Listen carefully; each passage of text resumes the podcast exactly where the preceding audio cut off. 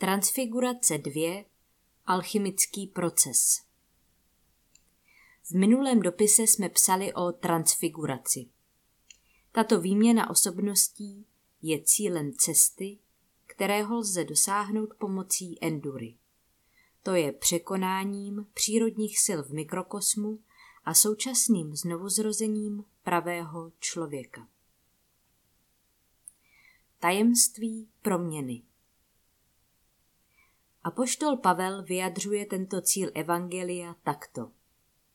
Hle, odhalím vám tajemství. Budeme proměněni.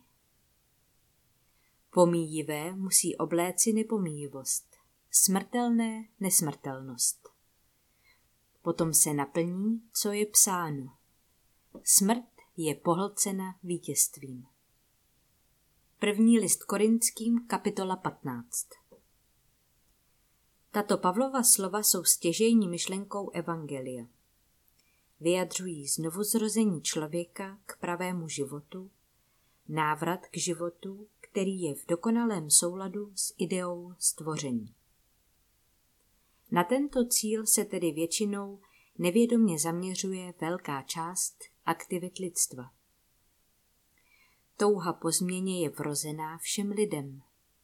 Avšak já, v nepochopení pravého pozadí života, usiluje individuálně i kolektivně o stále větší moc a velkolepost. Neodvratně však platí zákon. Jenom ten, kdo chce svůj život ztratit kvůli Ježíši, nalezne ten jiný pravý život. Ovšem jen málo komu se odhaluje hluboký smysl a nevyhnutelnost těchto slov. Ostatním zůstává v jejich sebepotvrzujícím životě tato úzká brána k pravému životu uzavřena. Smrt nakonec učiní této falešné životní touze konec a nikdo jí nemůže uniknout. Co znamená Pavlův příslip nesmrtelnosti? Co jej k takovému prohlášení opravňuje? Pokusíme se vám to vysvětlit a přitom objasnit několik základních kosmických zákonů, působících v mikrokosmu a při jeho znovuzrození. Alchymie Základem naší podivuhodné planety, z níž známe jen velmi malou a námi disharmonicky utvářenou část, je božská alchymická formule, která působila za všech časů a působí také dnes. Její účinnost je vyvolána božským duchem a vyjadřuje se v prasubstanci v oceánu atomů. V ní se v nepředstavitelně dlouhých časových úsecích uskutečňuje ta jediná praidea. Praidea dává vzniknout původní duši. Tato pravá duše je zjevenou formou univerzálního ducha, nositelkou světla. Prasubstance vyplňuje mohutný, nekonečný meziplanetární prostor. Je to věčné moře božské životní plnosti, univerzální matéria magika, s jejíž pomocí je možné každé zjevení. Všechny představitelné i nepředstavitelné prvky, hládky a síly jsou v této prasubstanci potenciálně obsaženy. V tomto moři života se tedy projevuje to, co vědoucí nazývají velkým dechem. Je to nepoznatelný duch, boží dech, který tyto záplavy vod uvádí do pohybu a nutí je k projevení. Původní adamické lidstvo se na tomto projevování podílelo. Ve svém stavu bytí bylo nositelem obrazu božského zjevení, vyjadřovací formou pravé duše. Původní člověk byl zván Manas, myslitel. Myslitel, který jako duchovní bytost promýšlel myšlenky Boha, to znamená, že v mocné laboratoři svého mikrokosmu nechával ožít síly prasubstance a propůjčoval jim podobu. Pád Část tohoto původního lidstva se však od božského plánu odtrhla a tím ztratila svou existenci v prapůvodní ideji vesmíru. Tato část lidstva postupně klesala na úroveň jevů, které sama vytvářela a bytostně se spojila s látkou svého stvoření. Odtržena od božského tvůrčího plánu se lidská bytost stala otrokem svých vlastních výtvorů a jedím dodnes. Člověk pozvolna ztrácel bezprostřední vzpomínku na původní stav a plně se utápěl v matérii, klesal hlouběji než kterýkoliv z jeho výtvorů. Dnes už není Manasem myslitelem, který uskutečňuje plán svého stvořitele, ale přírodním zjevem, plně ovládaným přírodními silami. Tak se lidská životní oblast zvrhla, rajská zahrada se stala divočinou. Padlé lidstvo bylo v rozsahu svého působení omezeno na velmi malou část planety Země.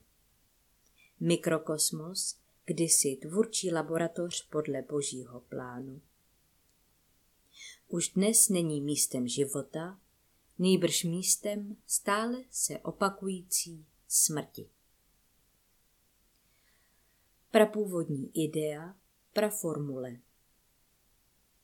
Avšak původní idea podle božského principu zůstává dál spojena se svou manifestací, přestože je natolik skažená a zvrhlá. Lidská bytost sice ztratila spojení s božským životním polem, ale jeho původní ohnivá duchovní přirozenost v něm zůstala skryta a soustředila se v posledním atomu původní vznešenosti. V tomto praatomu neboli duchovní jiskře je latentně ukryta mocná síla, která je schopná znovu stvořit nebeského člověka.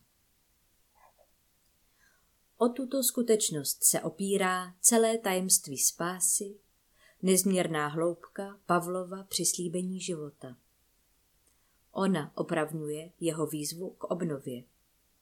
Každý pokus o tuto obnovu by byl ovšem bláhovým počínáním, kdyby základ naší planety netvořila ta jediná praformule, která nás pohání k realizaci nositele světla, původní duše, a kdyby mikrokosmická bytost nebyla díky atomu jiskry ducha této realizace schopná. Takto však Pavlova výzva k obnově odpovídá nejvyššímu rozumu, ba smyslu života vůbec. Dokud člověk tomuto smyslu života neodpovídá, dokud ze svého praatomu nevytváří opět původní duši, ale utápí se ve věcech tohoto světa, bude také silami tohoto světa drcen. Potom působí a žije proti vesmírnému životnímu principu. Teprve snaha o opětné následování božské alchymické praformule zbaví mikrokosmickou bytost jejich pout. Praatom odpoví i na sebemenší pokus člověka já o zastavení jeho svévolné, sebepotvrzující aktivity. Učiní-li navracející se syn jen jediný krok, vyjde mu otec dva kroky vstříc. V tomto úsilí vystihnout a následovat božskou praformuli se však skrývá také velké nebezpečí. Člověk se neustále velice snaží obnovit původní životní stav z vlastní síly. Co všechno již nebylo v tomto smyslu podniknuto za účelem změn a vylepšení. Avšak tato snaha je nereálná, protože se nezakládá na plánu a síle, jež jsou k dispozici v praatomu. Smrtelné nemůže nikdy učinit nesmrtelným to, co je také smrtelné. To nejvyšší, čeho může člověk svědomím já dosáhnout, je jistá moralita a idealizace. Ovšem morálka a ideály jsou zároveň styčnými body velkého bludu. Tvrdošíná snaha realizovat ideály poutá člověka na svět iluzí. Je pobízen realizovat božský život zde, v našem světě, a přitom se zaplétá stále víc do své pozemské, egocentrické existence. Obnovení padlého nositele světla Znovu vytvoření padlého světlonoše ale není pozemský, nýbrž duchovní proces. Je to v skutku královské umění. Proto tento proces začíná duchem, atomem jiskry ducha, jako základnou. Pouze tento zlatý elixír, čekající uprostřed mikrokosmu, dokáže proměnit olovo přírody ve zlato ducha. Praatom má zářivou pronikající schopnost. Začne-li opět působit, vychází z něj síla, která v lidském těle proměňuje a transmutuje buňku za buňkou. Tento proces byl toužebným přáním pravých alchymistů středověku. Jako prastará posvátná věda neměla tato pravá alchymie nikdy za cíl vyrábět rizí zlato ani prodlužovat život zde na této zemi, ale naopak vytvářela duchovní bázi pro znovuzrození z vody a ducha, o kterém hovořil Ježíš k Nikodémovi. Jestliže tedy znovu zrození není pouhou filozofickou abstrakcí ani náboženskou emocí, ale organickým procesem, obnovujícím celou strukturu osobnosti a mikrokosmu, pak vyvstává otázka, jaký charakter mají tyto tělesné procesy. Z božského pole ducha k nám pronikají čtyři druhy záření. Označují se také jako čtyři svaté pokrmy a nebo ve starých podáních jako mana, prána. Jsou to skutečně tvořící, vyživující a udržující síly toho, co bylo splozeno duchem. Je to původní životní látka, z níž je také vybudováno božské životní pole, a proto je pochopitelné, že se znovu zrození pravého člověka musí uskutečnit z téže substance. Hledající člověk, nevědomně vedený nutkáním praatomu, se v určitém psychologickém okamžiku s touto prasubstanciální silou spojí. Setká se s nějakou duchovní školou. A i když se možná nedá hned mluvit o vědomém poznání, tak přece jen tento dotek na něj zapůsobí. Podle hloubky zážitku se pak tento člověk k duchovní škole buď přikloní, nebo ji odmítne. Reakce duchovního atomu Přestože je pozitivní reakce zpočátku minimální, je jisté, že nastal základní obrat. Atom jiskry ducha, jenž se stal znovu aktivním, vyvolá v lidském systému žláz určitou reakci. Nejprve je oživena činnost brzlíku, neboli tymusovy žlázy za hrudní kostí a ta pak předává do krve substanci, která pozvolna nově ovlivňuje myšlení, toužení a jednání. Toto první působení ale ještě nevede k trvalému výsledku, neboť hormon tymusovy žlázy je neutralizován a vylučován systémem sleziny a jater, který je vůči tomuto procesu ještě nepřátelský. Někdy se zdá, jako by tento člověk byl pořád ještě tím dřívějším přírodním člověkem. Avšak malá jiskřička zažehnutá dotekem gnóze, doutná dál a při příštím doteku, který bude s jistotou následovat, může zesílit v planoucí jiskru. Tak následuje jeden dotek gnoze za druhým. až se jednou toto působení stane ve vnitřní sekreci a tím i v krvi a v celém tělesném systému člověka trvalým. Hlava, srdce a krev jsou tak oživeny novým elixírem, který naši předchůdci na stezce označovali jako zázračný lék. My mluvíme také o síle svatého ducha, která živí obnovenou novou duši a je v nejvyšším smyslu uzdravující, to znamená posvěcující. Tyto procesy si nesmíme v žádném případě vykládat abstraktně, filozoficky nebo mysticky, neboť působí velmi konkrétně až do biologie a anatomie těla. Působení duchovní školy Práce duchovní školy se neomezuje na pouhé filozofické úvahy, ani se nestrácí v mystickém pohnutí. To všechno nechává kandidát transfigurace za sebou. To všechno náleží ke zkušenostem v tomto nebo dřívějším životě. Ten, kdo se po vážném rozmyšlení rozhodne jít stezkou, se od samého začátku duševně i tělesně mění, neboť cílem je dosažení zcela jiné existence. Tělesné funkce jsou pro transfiguristickou cestu nezbytným předpokladem.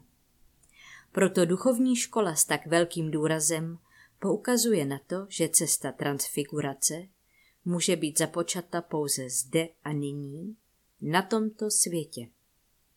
Na onom světě vzhledem ke ztrátě tělesnosti chybí předpoklad pro cestu. V přírodě zrozená osobnost představuje v tomto procesu nezbytný sloužící nástroj. A přesto nemůže být silami pozemského těla ničeho dosaženo. Řekli jsme již, že smrtelné se nemůže samo učinit nesmrtelným. Do původního světa nemůže to smrtelné nikdy vstoupit. Jenom ten, kdo se plně a zcela svěří gnózy, kdo má odvahu v ní zcela zaniknout, vytváří předpoklad pro zrození nové duše a nové osobnosti. Čas a prostor jako ohraničení přírodního vědomí pak začínají pro tohoto člověka ztrácet na významu. Další průběh procesu transfigurace je příliš rozsáhlý, než aby mohl být popsán na tomto místě. Jen krátce zde budíš ještě zmíněno několik věcí týkajících se tělesného systému. Působení nové světelné síly. Může-li v žáku duchovní školy na základě jeho vhledu a oddanosti působit gnostické záření, potom je v principu obnovena jednota hlavy a srdce, která pádem Lucifera zanikla. V původním božském řádu měl Lucifer, to jest hlava, úkol odrážet světlo vycházející z praatomu v srdci. To je také význam jména Lucifer, které znamená světlonož. Když ale chtěl být světlonož sám světlem, došlo mezi hlavou a srdcem k roztržce a božské světlo nemohlo již být přijímáno. Kdykoliv chce být zrcadlo samosvětlem, nastává zásadní rozvrat. Proto je pochopitelné, že prvním krokem k návratu je znovu spojení hlavy a srdce v původním smyslu. Je-li tato podmínka regenerace splněna, proudí nová tvořivá a podněcující síla celým nervovým systémem člověka, až nakonec dosáhne plexu sacralis, sféry působnosti podvědomí. V podvědomí jsou uloženy všechny zkušenosti kosmického vědomí spolu se všemi zkušenostmi, které učinili obyvatelé mikrokosmu. Podvědomí je dolů proudící gnostickou silou uvedeno do nového stavu. karma je napadena a zničena. Takto proměněný plexus sacralis tvoří bránu k obnovení celého mikrokosmu. Ve světle tohoto obnoveného stavu poznává žák své poslání. Jakmile síla gnóze vykoná tuto práci, proudí opět vzhůru ke svatyni hlavy a alchymický proces dokončí. Představíme-li si, jak cirkulují manifestující se síly gnóze, bude nám jasné, proč byl plexus sacralis nazván svatým plexem. Podaří-li se průlom touto branou, tvoří se nový éterický nervový systém. V krvi se uvolňuje nová skupina hormonů, která reaguje výlučně na nové hormonální fluidum. Vzniká také nové éterické fluidum krve. Tak s úžasem poznáváme zázrak, že nezávisle na přírodním zrození vzniká v celém systému nová osobnost, duchovně duševní člověk, který působí ve světě, ale není z tohoto světa.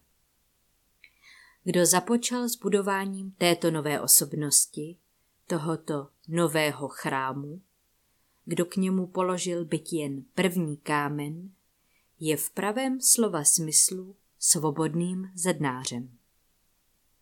Proto apoštol Pavel dosvědčuje. Zase to je pomíjivé a povstane nepomíjivé. Zase to je v ponížení a povstane v síle. Zase to je tělo přirozené a povstane tělo duchovní. Jan van Reichenborg ve čtvrtém svazku knihy Egyptská pragnóze k vylíčeným procesům transfigurace píše Tímto způsobem může Bůh v nás, přítomný vesmír přírody smrti přimět, ke znovu zrození. Čímž je časoprostor pohlcen věčností. Přírodní postava pochází z času a proto je podřízena času. Nová duševní postava je spojena s nebeskými silami a proto stojí ve věčnosti. Takto je tedy čas zrušen věčností.